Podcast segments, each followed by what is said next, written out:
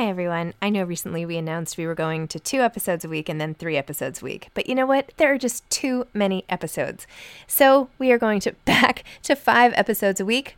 Still a reduction from seven, but there were just too many interviews scheduled, and I didn't want to make all the authors wait for too long. So I hope you can keep up with me. Listen to one a week as you're on your way to work, or on your way home, or putting your kids to bed, or whatever it is you're doing. Moms don't have time to read books now, five times a week. I'm Sandra, and I'm just the professional your small business was looking for. But you didn't hire me because you didn't use LinkedIn jobs. LinkedIn has professionals you can't find anywhere else, including those who aren't actively looking for a new job but might be open to the perfect role, like me. In a given month, over 70% of LinkedIn users don't visit other leading job sites. So if you're not looking on LinkedIn, you'll miss out on great candidates like Sandra. Start hiring professionals like a professional. Post your free job on linkedin.com/people today. Hey, it's Ryan Reynolds, and I'm here with Keith, co star of my upcoming film, If, only in theaters, May 17th. Do you want to tell people the big news?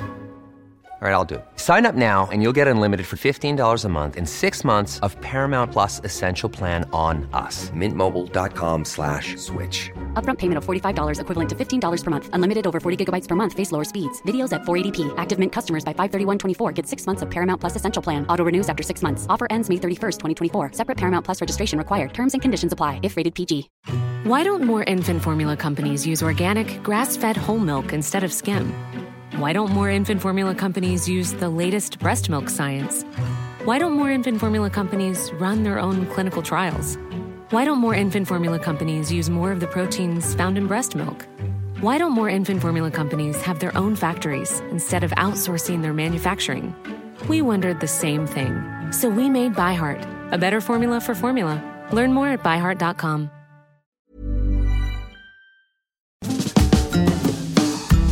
Hi, I'm Zibby Owens, and you're listening to Moms Don't Have Time to Read Books.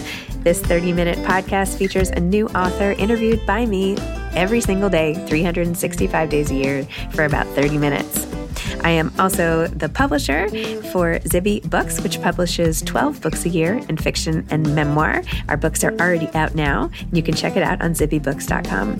And we have a magazine called Zibby Mag, where we have lots of wonderful essays and lifestyle features. That's at zibbymag.com. We have classes at zibbyclasses.com. And I recently opened a bookstore in LA called Zibby's Bookshop at 1113 Montana Avenue at 11th Street in Santa Monica. I hope that you are able to enjoy some of our other offerings. But this here podcast is the basis of all of it and started in 2018. And no matter what I do, this is basically my favorite thing. Enjoy.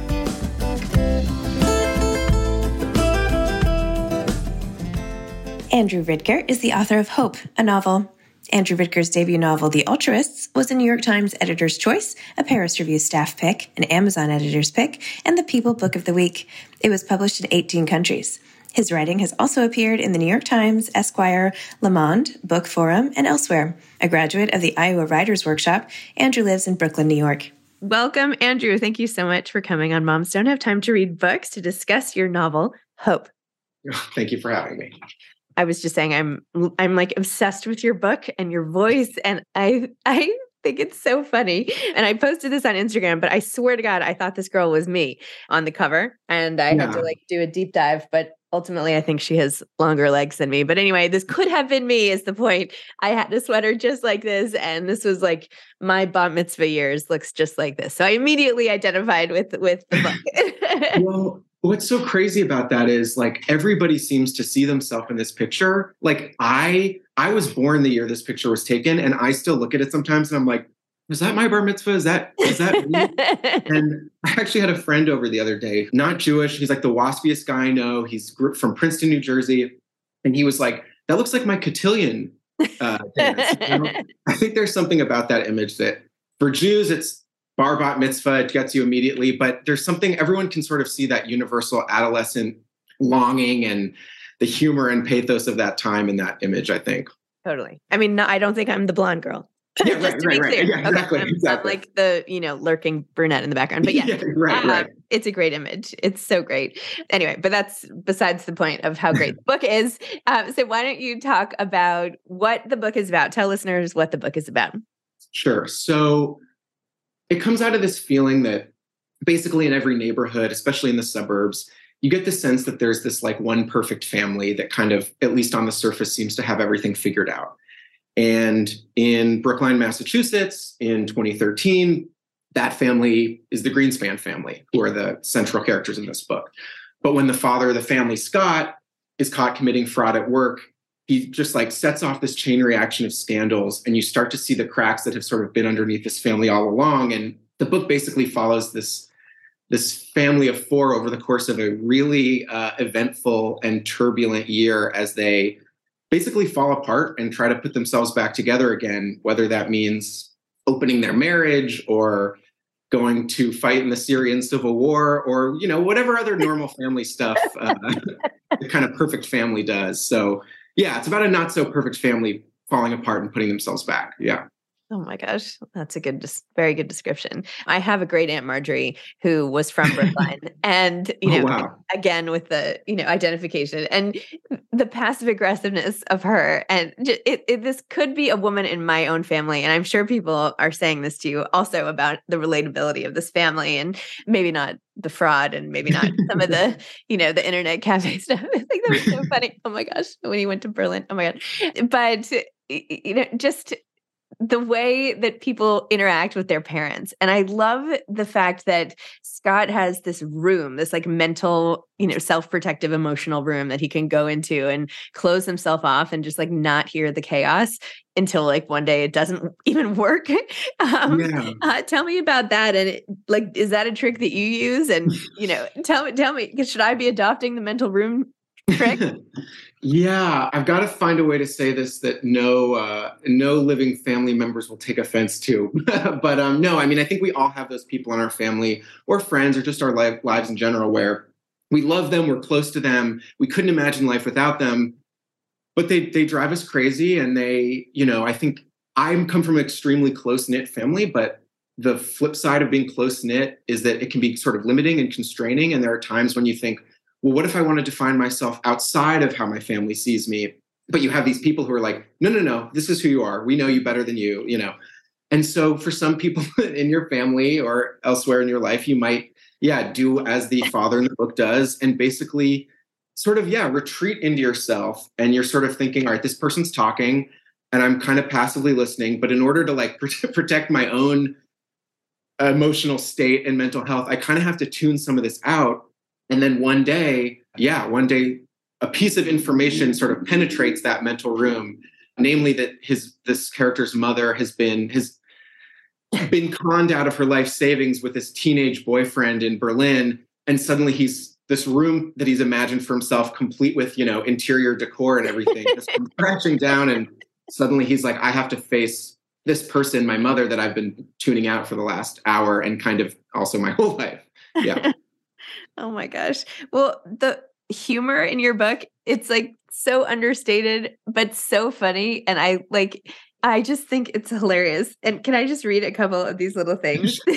I don't know if anybody's going to find this funny the way I'm reading it. It's, maybe it's in the bigger context of the whole scene, but so there's so Scott, they're all telling a story here. So at a dinner party or cocktail party, a mm-hmm. caterer appeared with a tray of water crackers topped with avocado and crab meat. Oh, Scott said, watching with longing as the caterer passed the ethicist. Sure the next person. So Don and I were on a flight to Tokyo last month, and who else is on board but these Hasidic Jews? Black hats, curly sideburns, the whole deal. What they want in Tokyo is a mystery to me. Do they have Jews in Tokyo? No idea. Anyway, I mean, like it's just so funny and then it keeps going on about canceling the flight and like why they would do that and and this whole my son the doctor is drowning how she said oh this was so funny with the when the the friend takes him into another room and like drops his pants and is like tr- to the doctor like do i have herpes or whatever so he finds out he does have herpes and he says you know i won't when he asks him how he gets it he says you know i won't trouble you with the sordid details let's just say that not all of our mm-hmm. marriages are quite as sound as yours a skateboard was mounted on the wall behind marty a cartoon alien painted on its underside Herpes, Marty said, buckling his belt. My God. Hey, by the way, how's your mom? and then he says, I won't ask how you made that mental leap. Just polite. I mean, it's so the timing, it's almost like not Seinfeld, but there's something just about the quips and the timing. Oh, and then I was totally interested. In fact, I already quoted this yesterday to somebody who was like, Should I settle and get married? And I'm like, No, it doesn't no don't do that how there's this study and i don't know if this is based in reality of what makes successful pe- the people who stay married for 60 years or more and it's about low expectations yeah, tell yeah. me tell me about that yeah, well, that specifically came from the, the low expectations. I I think I made up, uh, and is just kind of yeah, like a punchline that I I suppose I hope isn't true, but like might might be. But my friend uh, from college, Leah, got a job, or rather, was doing her um, PhD at Yeshiva University in clinical psychology. And it was this really funny situation. She's half Jewish, but she's at you know yeshiva with a lot of Orthodox Jews, and she was like, "My job right now is to sit with elderly, mostly Jewish couples and ask them about their marriages. And that's like all I do all day. And she yeah. gave me all these great stories. And it's one of those funny things about writing where she probably told me this six years ago. And then you're just sitting down one day and you're like, I need a job for this character. And what would sort of fit the relationship themes in the book? And there's Leah's, you know, incredible job talking to these old couples, almost like in that Harry Met Sally yes, kind of way.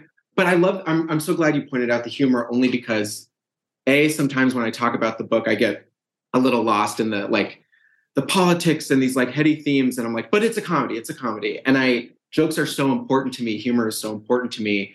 I much to my embarrassment now did uh, actually high school and college improv uh, which is where i met my wife.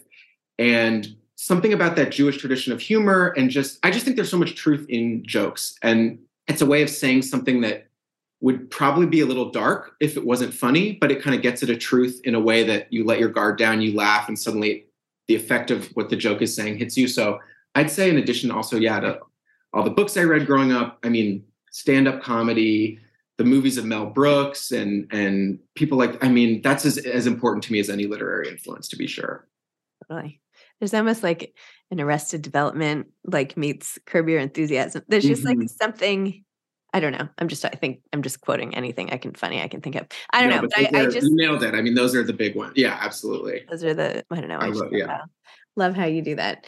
So I know this is your second novel, and mm-hmm. I'm wondering. I haven't read your first novel, but now I have to go back. Uh, tell me if does that is that a similar sort of tone and voice? And I know it had so much acclaim. Tell me about that novel, and also, you know, just how you got into writing to begin with. Well, yeah, maybe I'll just go chronologically, I guess. I was really into writing as a kid. I was a big reader. And in a kind of almost embarrassing way, I feel like I wanted to be a novelist basically as long as I can remember. You know, my parents dug up some old, you know, one of those things you do in school, like, what do I want to be when I grow up? And I had said writer at some like, you know, I'm in like fourth grade or something, but I loved poetry um, first? I, I, said the same thing in fourth yeah. grade, by the way. So oh, don't oh, yeah. be embarrassed. I feel like this. There's a long, like a lot of people on this pod who come on the podcast are like, well, actually, that's what I wanted to do forever. But like, what? How did I get there? So anyway, don't. No, totally. But it's like I'm like it would be so much more romantic if I had some insane, you know, just some crazy path to getting here. But I was like, I love books. I want to write books, I, and I don't really think I'm capable of I don't have other skill sets. I can't do math, so I better figure this out. but I was really into poetry at first, which I think is how a lot of people get into writing, you know, before you're old enough to like construct a narrative.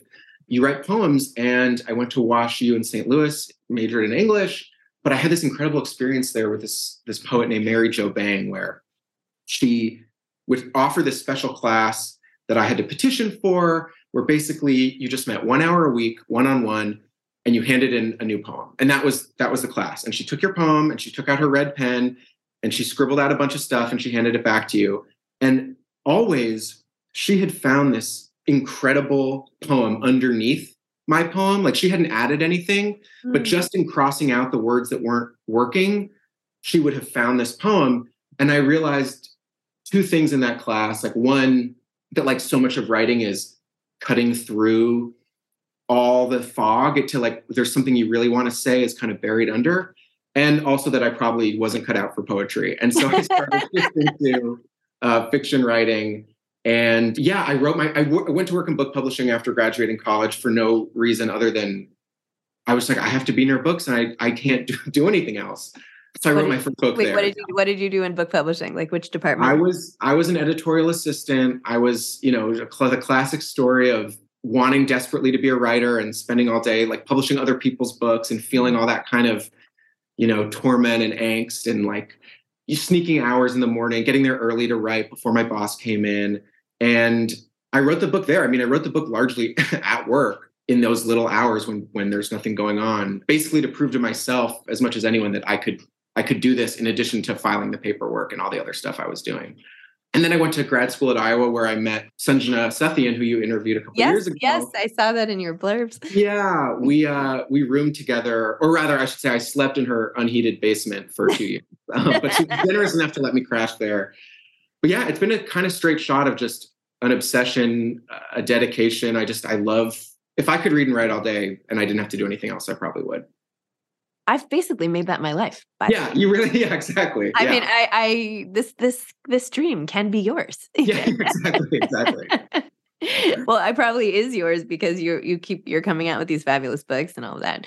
So, tell me more about your first book, and then just I, I would just because now I'm you've piqued my interest into your whole oeuvre, if you will. And by the way, are you are you from Boston? Is that where the the context for Hope comes? Yes. Yes. So I'm from from Brookline, Massachusetts, same suburb where the where the yeah. book is set. Very much a product of that town in the same way the characters are as like this kind of liberal utopia that's also built on these weird contradictions about money and yep. and guilt and politics. But the first book, the first book, The Altruist, it's much like this one in that it's a family of four grappling with similar sort of moral questions. But it's actually set largely in St. Louis, which is where I went to, to college.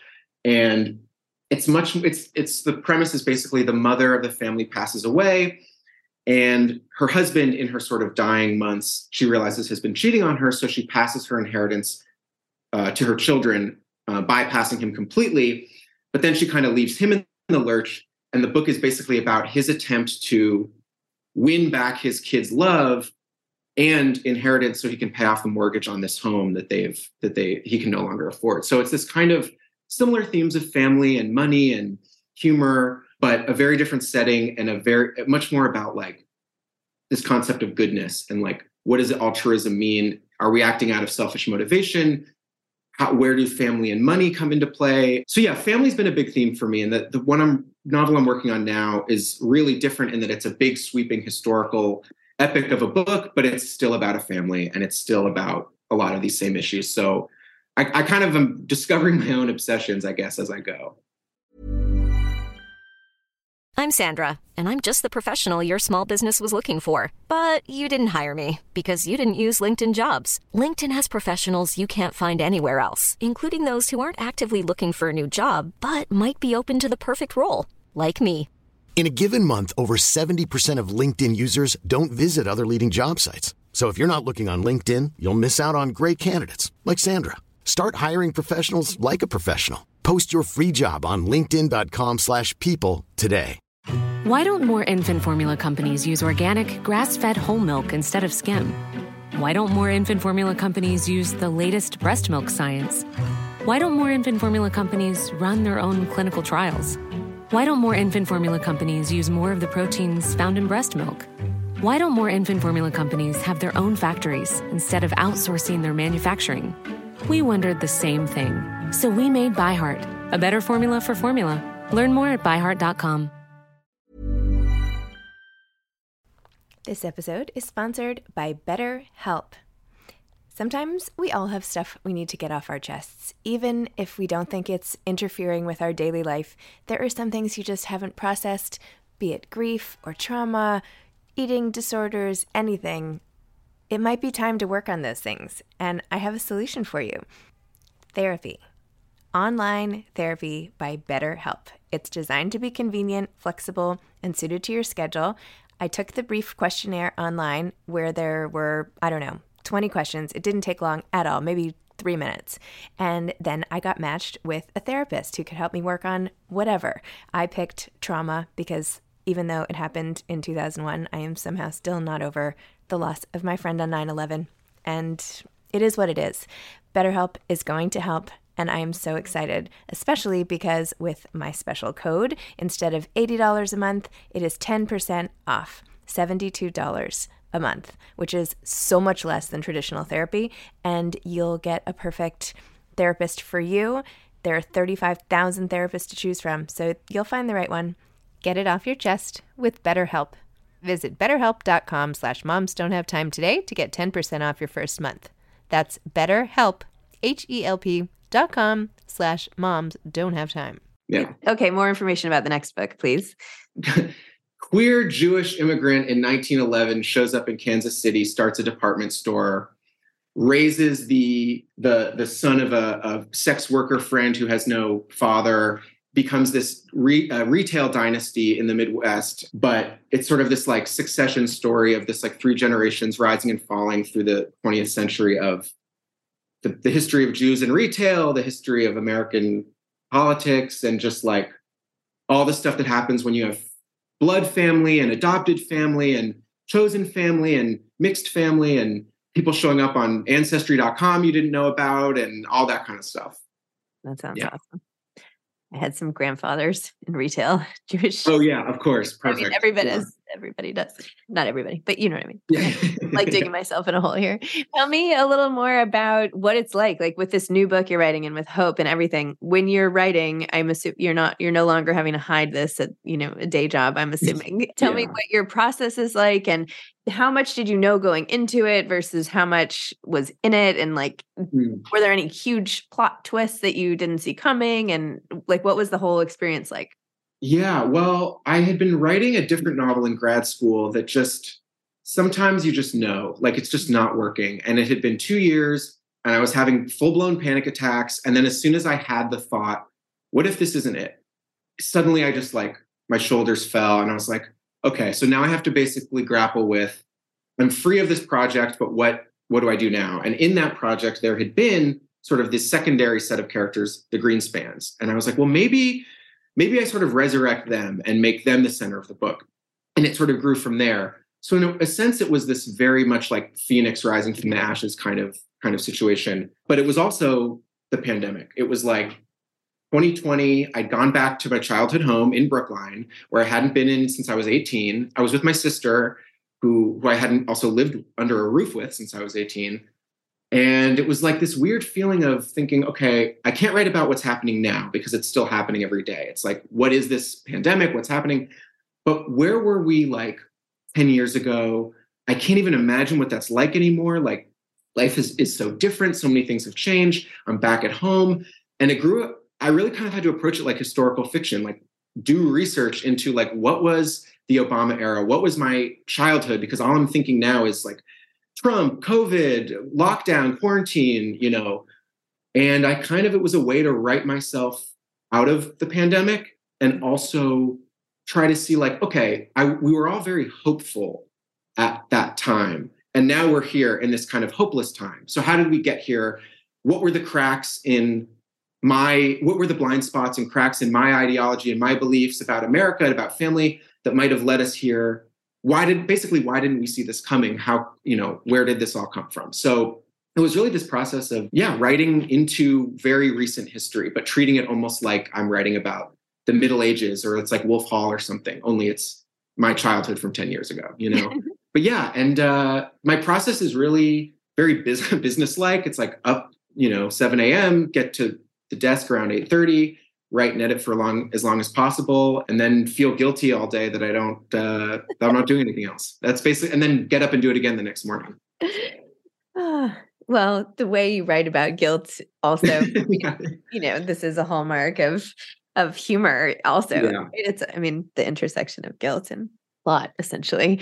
That's awesome. Wait, so you have a sister is and are your parents married? Like give me your whole little let me Yeah. dive- let me pry into your life here.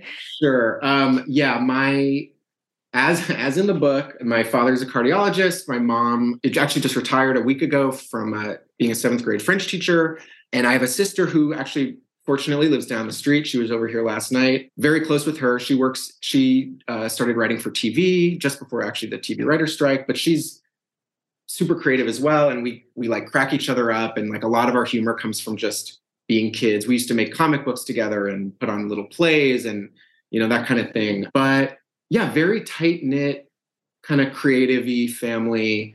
And now we're just in our 20s and 30s trying to untangle ourselves from some of that stuff that was so wonderful at the time. And then we're like, how do I stop being my parents' child? Because I am 31 now, you know? So, uh, but we're all very close and they're still li- living in Brookline. And uh, like I said, my sister's down the street. She's very close friends with my wife. So we have a good little, we had a good little COVID pod for sure. Wow. I mean, I'm 46 and I'm still trying to untangle my complicated parent parental relationships. I don't think it like ever ends. And I burst burst your bubble here. Yeah, yeah. Yeah. Well, more material for more books, I guess. Exactly. Exactly. yeah. Uh, it's a lifelong investigation. so what advice do you have for aspiring authors? I remember when I was an aspiring author and I would go sometimes to readings or just anywhere I could be near a real like published author because there was this, you know, aura around them. And I remember like going to one at Brookline Booksmith where I'm going to be next week, which is this like beautiful full circle moment. But I went to her, up to her and I didn't know her work or anything about her, but I was just like, how do I do this? How do I get where you are? And she was like, this is going to be maybe sound disappointing, but like there's no there's no cheat code, there's no corner cutting. You just have to read and mm-hmm. write. Yep. And I was deeply disappointed. As, as I was like, I already know that, but like, then what do you do? But really, like, when you're young, I mean, just reading everything you can possibly read and then finding out what your voice is by like, it's like throwing all your favorite authors in a blender and trying to be like, where, what if this is me and what if this do I like leave aside? But I also think there's this sort of delusional perseverance that you need that like is kind of insane and and not recommended in other fields. Like I feel like if you're trying to be a lawyer and you failed the bar like 35 times, someone in your family might be like, look, maybe, maybe it's not for you if it's 35 times. But you need to fail like 350 times with rejections and so on with writing. So you almost also have to just be like, I like this enough to persevere through the doubt, through the rejection. Cause they're really, I really do think like if you read enough, write enough, and keep going, like there, there will be that pot of gold. It might not look like a pot of gold or like be with the thing you expected, but you can get there. You just have to have like an extremely high tolerance for for pain and and a little bit of a delusional faith in yourself that like against all available evidence, maybe maybe you can do it. You know. I love that so much. Delusional perseverance. I, it's, not, it's not noble. I'm not like I'm so. No, I, no, no, no. You know. No, I know. Another author I was talking to recently was sort of like, you know, it's being an author is such a mix of like insecurity and then like displaced complete like confidence. Like Mm-hmm. my book should be a bestseller, but wait, maybe nobody's actually going to like it, but it deserves to be on the bestseller list. But wait, maybe it's not, you know, like it's this sort of dichotomy. There's no middle. There's no middle, and and yeah, even to write. I mean, I don't know how how you felt when you were writing your books plural, but like you kind of need to believe you're a genius in the morning when you sit down to like at least I need to feel like this is great. Like what I'm doing this is is really good. And then later this I go, "Oh, is that what I wrote this morning? Like that stinks." But in the moment if I'm being too self-critical, I won't get it done. Yes. So it's almost like I have to summon a state of like insane ego Mhm. and then later turn that off and be like, "Okay, what's what did I really do?" you know. Totally. I know. And it's hard to explain, but I feel like you did it very well. Because I don't really understand. yeah, it's no, Yeah. it's so bizarre. Even what you were saying earlier, like, yeah, that conversation with Leah I had like six years ago. Like, as soon as you sit down, like all the stuff in the jumbled mess of your brain just like ekes out when you need it to and come and it's just like you don't even know what why the inputs get in there to begin with and like why you remember certain things and then why you pull them out the brain is like bizarre but i feel like i don't know writing just it's like examining human nature over and over again Yeah, I'm like I'm the least like new agey woo woo person ever. But as soon as I have to start explaining writing, I'm like, well, it's your subconscious talking, and it's some of these forces you don't understand. I mean, I really do think there's something sub rational that's happening that yes you know we just don't really understand, and that's the magic of it, of course, too. Yes totally and then of course our poor families yeah, exactly. Yeah, they need a high tolerance for pain as well. Yeah, but it's fiction right, right, um, right. Funny. I know. I have this. I have. I've just been like rewriting. Well, I shouldn't be rewriting it because we're in copy edits for my novel. But I'm like, oh well, it's not. I haven't handed it in yet, so I'm just gonna. Yeah, yeah, yeah. Yeah. And like, this character I have of the mom, I'm like, this is getting a little bit close. Do you know what I mean? Like, I know she has two dogs in the book, one dog in real life. you know I mean? Like, this is she's gonna figure this out. You know? yeah, yeah. I mean, I've I've gone through a little. I've had some fallout before. Like mm-hmm. I, I've sort of been on that roller coaster, and it isn't pleasant. But I also think, to your point, it's like when you're you can't sit down and write with all these you know guardrails up like don't touch that don't touch you know you kind of just have to go and then later you know maybe be like oh, do i do i tweak that do i change the name but i mean as soon as you sit down to to write and you start telling yourself what's off limits yes i feel like it's a creative shutdown uh, i my dad I texted my dad this quote the other day that I love. I think it's from Czeslaw Milosz, and he goes, uh, "You know, when a writer is born, the family is finished." this like brutal, like Eastern European, like sorry, sorry, you raised a writer. You're you're going to be in the book. Oh yeah. my gosh, are you going to LA at all on your tour? You should come to my bookstore. Oh my god, I'd love to. Uh, not at the moment, but I've I have friends in LA. I've actually never been to LA. Period. So I would really love to. I'm oh taking. I'm going to take you up on this, and you're going to find me knocking at your bookstore. No, no, I would love it. I feel like, um, well, first of all, I would just love it, but um, you'll like it. And it's I'm I'm coming now. I'm going to be okay. There. Okay. I'm going to tell do. my um, yeah. Please do. We'll set it up. Um, okay. I just ordered like a huge stack of your books for the oh, store. Oh, my god! Um, no, I'm there. I'm just done. Okay. Amazing. Well, congratulations. I will read everything you write from now on. I'm going to go back and read the Altruists. I think, you know, and you're so young too. I mean, I know that sounds not like I'm so much older, but like you have so much more writing in store. It's exciting. Like it's wonderful to have like a new talent, you know, but like think about all the books you'll have written in the next 30 years, you know, by the time you're, you know, it's just amazing. I can't wait to read them. So I I really appreciate that really means a lot and and I love I love watching like other writers or filmmakers like arcs. Like I love, you know, going on the Wikipedia and seeing this whole story. And yeah, all I've ever wanted in life is to to get to have a little, you know, arc like that. So I, I that means a lot and I, and I really appreciate it. No problem. All right. Well, thank you. Thanks for coming on. And I wish you all the best for your lunch. Oh, you oh, gosh. My pleasure. Okay. okay. Sorry. Okay. Bye bye. Thanks for listening to this episode of Moms Don't Have Time to Read Books. Don't forget to follow me on Instagram at Zibby Owens and at Moms Don't Have Time to Read Books. Also, sign up for my newsletter at zibbyowens.com and sign up for my virtual book club and meet lots of authors on Zoom every other week. Thanks so much to Steve and Ryan at Texture Sound for the sound editing. And thank you to Morning Moon Productions for providing this fantastic intro and outro music.